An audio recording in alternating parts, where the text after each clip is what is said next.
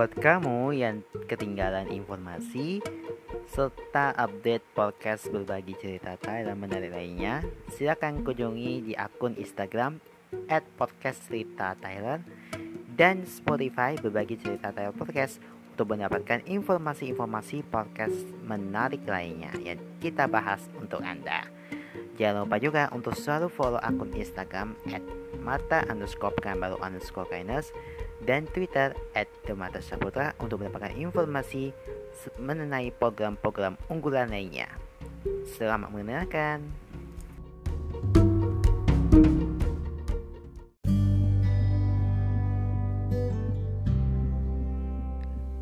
Di season 2 kali ini kita akan tampil dengan lebih beda, lebih baru, dan lebih seru Menceritakan sebuah pengalaman, kisah di Bali Tyler, dan peristiwa Inilah podcast berbagi cerita Tyler Hey semuanya, kita ketemu lagi di podcast berbagi cerita Tyler yang terus mengudara Setiap hari Senin dan Selasa hanya di Spotify Bagaimana kabarnya hari ini? Kami harapkan dalam keadaan sehat terus, selalu mematuhi protokol kesehatan karena kita berdua harus saling jaga jarak. Kalau lah, kalau aku lagi di rumah. Dan saya juga sama ya lagi di rumah, cuma lagi video call dan mereka harus menjalani ya namanya uh, istirahat yang cukup. Baik, kali ini kita akan membahas seputar masalah kesehatan yang terjadi di sekitar kita. Kita akan membahas daun kelor. Mungkin banyak teman-teman yang belum tahu nih manfaat daun kelor untuk kesehatan tubuh. Nah, biasanya daun kelor itu kan kerap diidentikan dengan hal mistis Nah, faktanya daun kelor itu kan menyimpan banyak manfaat untuk kesehatan tubuh. Daun kelor memang sudah sering digunakan dalam ritual ataupun olamuan tradisional.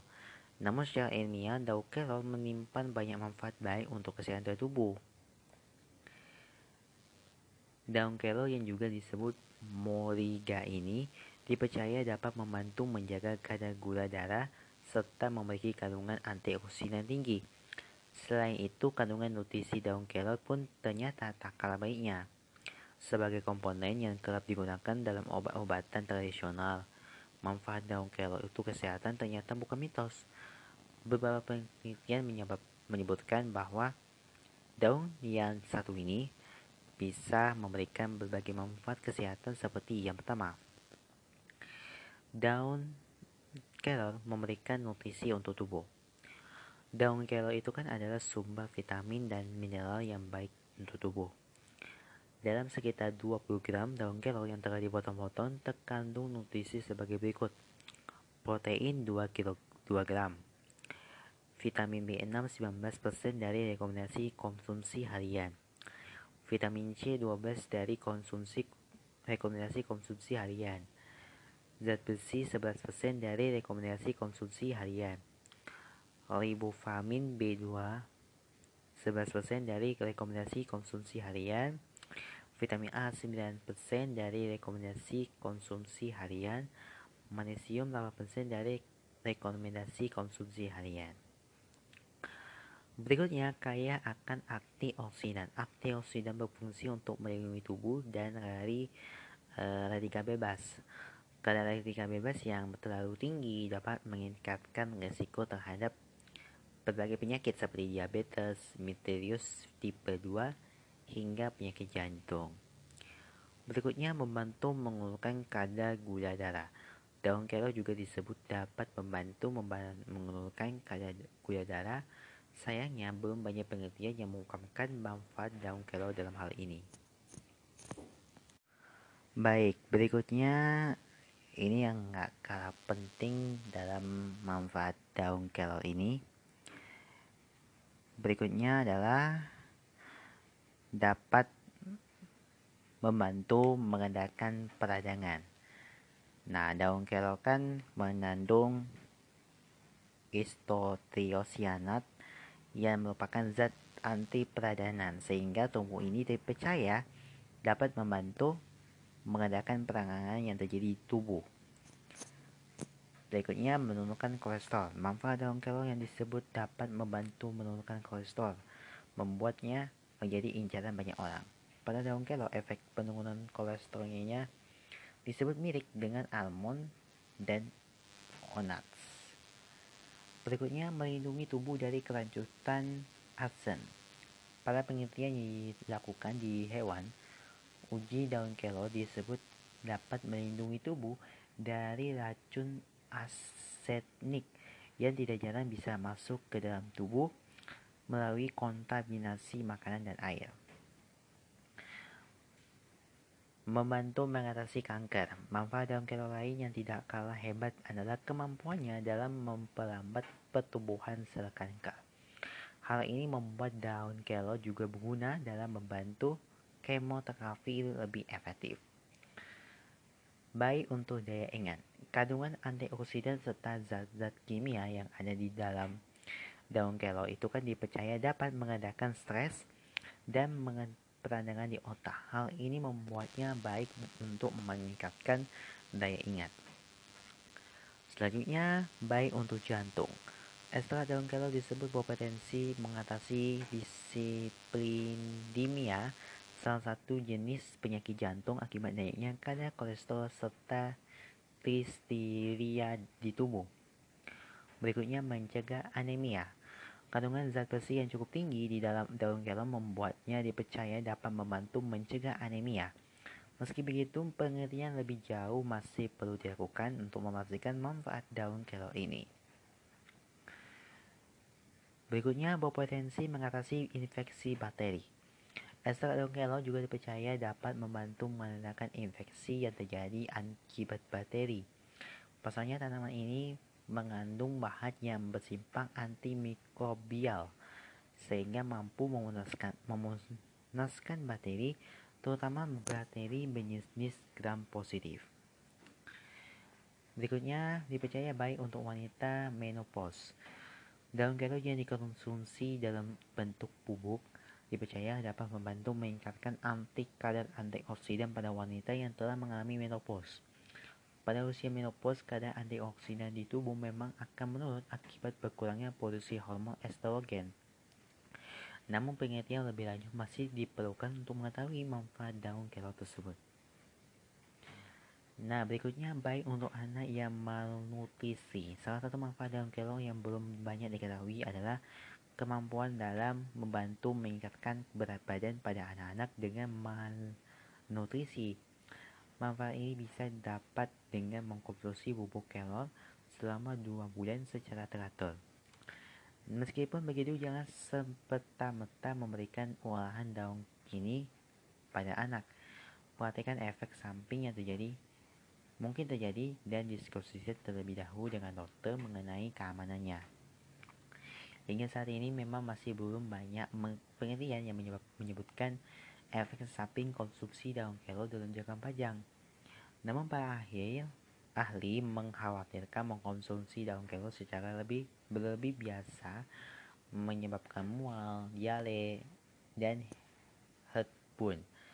Selain itu, meski daun kelor dipercaya bermanfaat untuk kesehatan, ada sebaiknya tidak mencoba menggunakan bagian lain dari pohon kelor yang belum terbukti khasiatnya secara ilmiah. Misalnya nih, mengkonsumsi akar daun pohon kelor. Pasalnya kan akar pohon kelor kan disebutkan mengandung bahan beracun.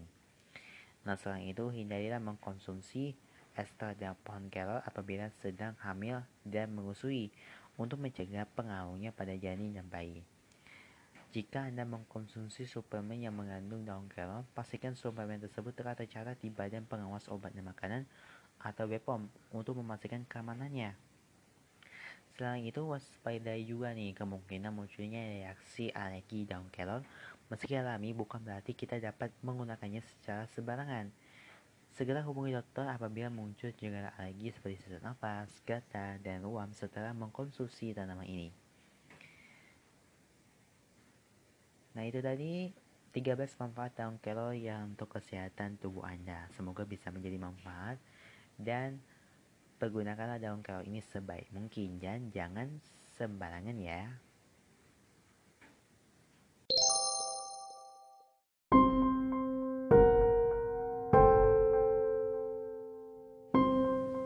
Baik, seperti janji sebelumnya di segmen mitos dan legenda dalam podcast berbagi cerita Tyler kita akan membicarakan tentang sakluk makhluk yang mungkin terjadi di dunia kita atau dunia lain maksudnya ya.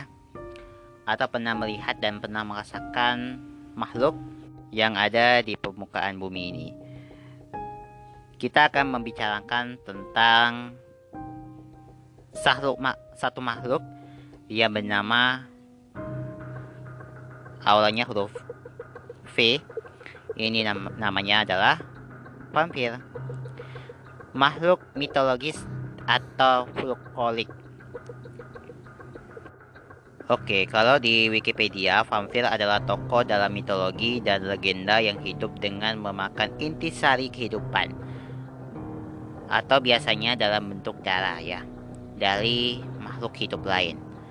Meskipun kepercayaan terhadap setan penghisap darah terdapat dalam berbagai budaya dan telah ada sejak zaman kuno, istilah vampir sendiri baru populer pada awal abad ke-18 setelah masuknya legenda vampir ke Eropa Barat dari daerah Balkan dan Eropa Timur.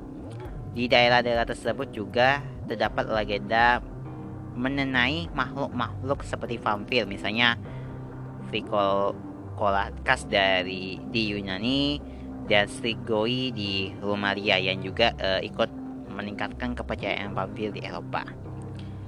Vampir dalam legenda Balkan dan Eropa Timur memiliki pengampilan yang beragam mulai dari makhluk mirip manusia sampai makhluk hidup. Sedangkan di Eropa Barat, vampir digambarkan sebagai makhluk yang berpenampilan rapi dan mewah adalah cerita The Vampire tahun 1899. Eh, tahun 1819 karena John Polidori yang membentuk cerita tersebut. Karya tersebut dianggap sebagai karya tentang vampir yang paling berpengaruh di awal abad ke-19 dan telah mengilhami karya-karya selanjutnya seperti Fanny the Vampire, dan bahkan Dracula. Novel Dracula tahun 1897 karya karya Bram Stoker dikenal sebagai karya klasik yang menjadi dasar bagi cerita vampir pada masa modern. Novel ini mengambil unsur dari legenda manusia serigala dan setan sejenisnya dan menggabungkannya dengan konsep keabadian dan serta sistem masyarakat masa Victoria. Uh, suksesnya buku ini memicu munculnya genre vampir yang masih tetap populer hingga saat ini melalui buku, film, permainan video, dan bahkan acara televisi. Vampir juga telah menjadi figur dominan dalam genre horor. Nah, vampir umumnya diceritakan keluar dari makamnya pada malam hari untuk menggigit orang-orang dengan taringnya yang panjang dan menghisap darah mereka korban yang gigitnya biasanya akan menjadi vampir juga. Menurut beberapa mitos nih, vampir ini tidak tampak di cermin karena uh, mereka tidak memiliki jiwa. Namun dalam cerita fiksi modern, vampir bisa menjelma menjadi kelelawar, serigala, bahkan gumpalan gas dan harus menjauhkan diri dari singa matahari. Wow. Emitiologi ini kata vampir dalam bahasa Inggris pertama kali muncul pada tahun 1734 dalam sebuah cerita berjudul Travel of Three English Gentlemen yang diterbitkan dalam Halian Miskelsi pada tahun 1745. Setelah Austria menguasai daerah utara Siberia dan Olidia pada 1718, pejabat setempat menyadari adanya masyarakat lokal yang melakukan praktik penggalian jenazah dan pembunuhan vampir. Laporan ini kemudian disebar ke masyarakat luas. Istilah bahasa Inggris vampir ini bahasa dari bahasa Jerman yaitu vampir. Kemungkinan melalui bahasa Prancis yaitu vampir. Bahasa Jerman sendiri mengambilnya pada awal abad ke-18 dari bahasa Siberia. Eh, Serbia. Nah, istilah tersebut masuk ke dalam bahasa Jerman pada masa ketika Siberia masuk dalam kekaisaran Austria Pada saat itu diceritakan adanya seorang vampir bernama Arnok Palok. Bentuk Serbia tersebut memiliki kesamaan dengan bahasa Slavia. Asal kata sendiri ini belum jelas. Pendapat yang populer adalah bahwa itu bahasa dari bahasa Rosonia. Teorinya yang ada adalah bahwa bahasa Slavia ini menyerap dari bahasa Turki. Penggunaan pertama dalam bentuk bahas Rusia kuno terdapat dalam dokumen yang bertahun 6555 atau 1047 Masehi. Itu merupakan tanda penerbit dalam sebuah manuskrip dari kitab Mazur yang ditulis oleh seorang pendeta yang menyalinnya dari aksara Glakonitik ke aksara Silitik untuk pangeran Morgondo Forwi Yarovaris. Sang pendeta menuliskan nama Unfilikis yang bernama vampir jahat atau vampir busuk. Nama yang aneh di sini disebut sebagai contoh pargamisme dan penggunaan nama juluk kan dari sebagai nama pribadi. Penggunaan awal lainnya dari kata tersebut terdapat dalam istilah arti pangan berjudul Firman Santo Golohi bertahun pada abad ke-11 sampai ke-13 Masehi. Pada saat itu dilaporkan adanya pemujaan panggan terhadap Yongpri. Oke, kita masuk ke vampir dalam legenda dan mitologi. Kepercayaannya terhadap vampir telah ada selama berabad-abad. Kebudayaan Mesopotamia termasuk Liti dan Emumu dalam mitologi Sumeria, Astria, dan Babilonia, Yahudi, Yunani kuno, dan Romawi kuno. Ini menceritakan mengenai setan atau roh yang mirip dengan vampir modern. Tetapi vampir yang dikenal sekarang berasal dari Eropa Tenggara abad ke-18. Dalam sebagian besar cerita rakyat, vampir adalah makhluk hidup, korban bunuh diri, atau penyihir tetapi vampir juga bisa diceritakan dari roh jahat yang masuk ke dalam suatu mayat yang melalui gigitan vampir lain. Legenda ini semakin lama semakin luas dan bahkan ini beberapa daerah ini menyebabkan histeria massal dan beberapa orang dituduh sebagai vampir. Kita mulai dari gambaran umum dan atribut. Dalam legenda-legenda di Eropa, vampir ini biasanya digambarkan bertubuh membekak dari tubuh normal dan berwarna merah gelap. Dalam peti matinya, vampir mengeluarkan darah dari mulut dan hidungnya dan kadang-kadang dengan mata kiri yang terbuka. Setelah dikubur, mayat yang merupakan vampir tetap mengalami pertumbuhan gigi, rambut, dan kuku. Perubahan menjadi vampir. Ini proses menjadi vampir berbeda-beda ya. Dalam beberapa kepercayaan di Salvaria dan Cina, mayat yang dilangkai oleh kucing, atau anjing akan menjadi mayat hidup. Dalam kepercayaan Rusia, vampir adalah penyihir atau manusia yang semasa hidupnya menentang gereja. Ritual budaya kadang dilakukan untuk mencegah orang yang baru saja meninggal berubah menjadi mayat hidup. Misalnya mengubur mayat secara terbalik atau menaruh benda-benda duniawi seperti arik atau sabit di dekat makam dengan masuk uh, agar setan yang mendatangi mayat merasa senang dan tahu supaya roh yang sang mayat ini merasa tentam sehingga tidak akan bangkit dari peti mati. Cara ini uh, mirip dengan praktik penguburan orang Yunani kuno yang mengharuskannya untuk mengarus serekepi obulus di mulut mayat supaya roh mayat tersebut bisa melewati sungai uh, Styx. Ini tradisi ini terus berkembang menjadi kepercayaan Yunani ya tentang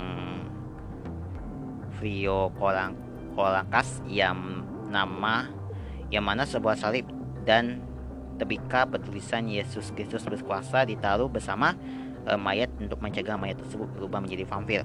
Cara lainnya yang diperhatikan di Eropa menyebutkan pemotongan e, tengong di mulut atau pengamburan biji ovium atau pasar pa eh pasar pasir di tanah pemakaman. Ini bertujuan agar sang vampir menghabiskan sepanjang malam dengan menghitung biji-bijian tersebut.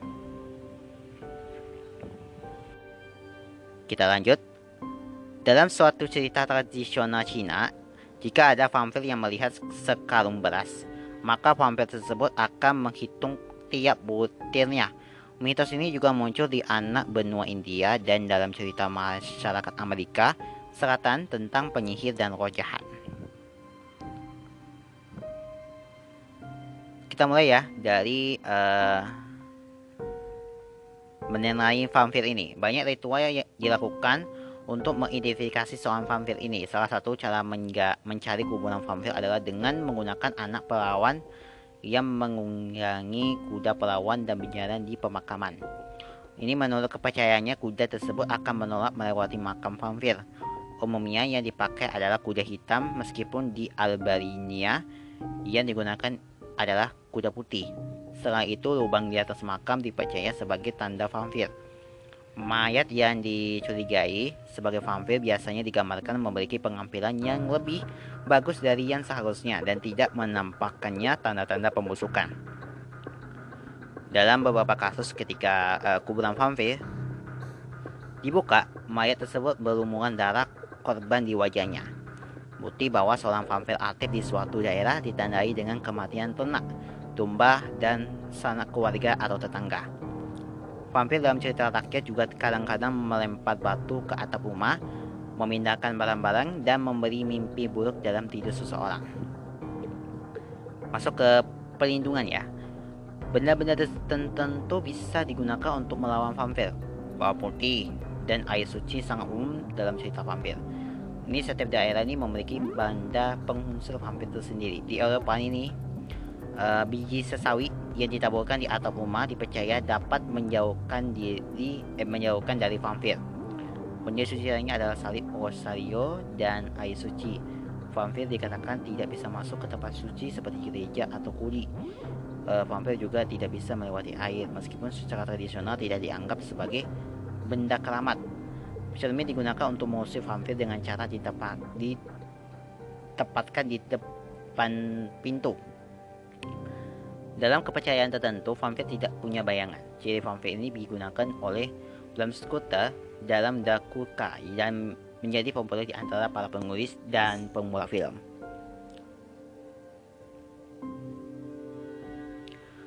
Membunuh vampir. Cara yang digunakan untuk membunuh vampir sangat bervariasi dan sebagian besar berasal dari budaya Slavia Selatan ya. Di Rusia dan negara-negara Baltik digunakan Taman As di Serbia digunakan Taman Ekton dan Ed di Syria. Vampir yang menjadi sasaran ditusuk di bagian jantungnya meskipun di Rusia dan Jerman Utara yang diserang adalah mulutnya. Sedangkan di bagian timur laut Siberia yang menjadi sasaran adalah perutnya. E, menusuk dada vampir adalah suatu cara untuk menghempiskan vampir. Cara ini serupa dengan mengumpulkan benda tajam seperti arik sehingga vampir akan tertusuk benda tersebut akan ketika vampir tersebut memenggalan sering uh, dilakukan di Jerman dan daerah Serbia Barat dengan kepala sang vampir dikubur terpisah dari tubuhnya. Cara ini dilakukan untuk mempercepat perginya roh dari tubuh, kepala, tubuh, dan pakaian vampir juga terpaku uh, ke tanah agar vampir uh, tersebut tidak bisa bangkit kembali. Orang-orang Gipsi memasukkan besi atau jarum ke dalam jantung mayat yang memasang besi di mulut, mata, dan telinga dan jari-jari mayat ketika penguburan. Mereka juga memasukkan taman Helton ke dalam kaos kaki mayat. Cara-cara yang lainnya adalah dengan mengeluarkan air mendidih di atas makam dan membakar mayatnya menjadi, sampai menjadi habu. Dibalkan vampir juga bisa dibunuh dengan ditembak, diteramkan, diulangi penguburannya di peci air suci atau dengan ekosisme. Di Lumaya, bawang putih ditaruh di mulut maya pada abad dan pada abad ke-19 dilakukan penembakan pada peti mati untuk mencegah munculnya vampir. Dalam kasus tertentu, tubuh vampir dipotong-potong dan dibakar. Di daerah Sakon di Jerman, buah lemon ditaruh di mulut mayat yang dicurigai sebagai vampir.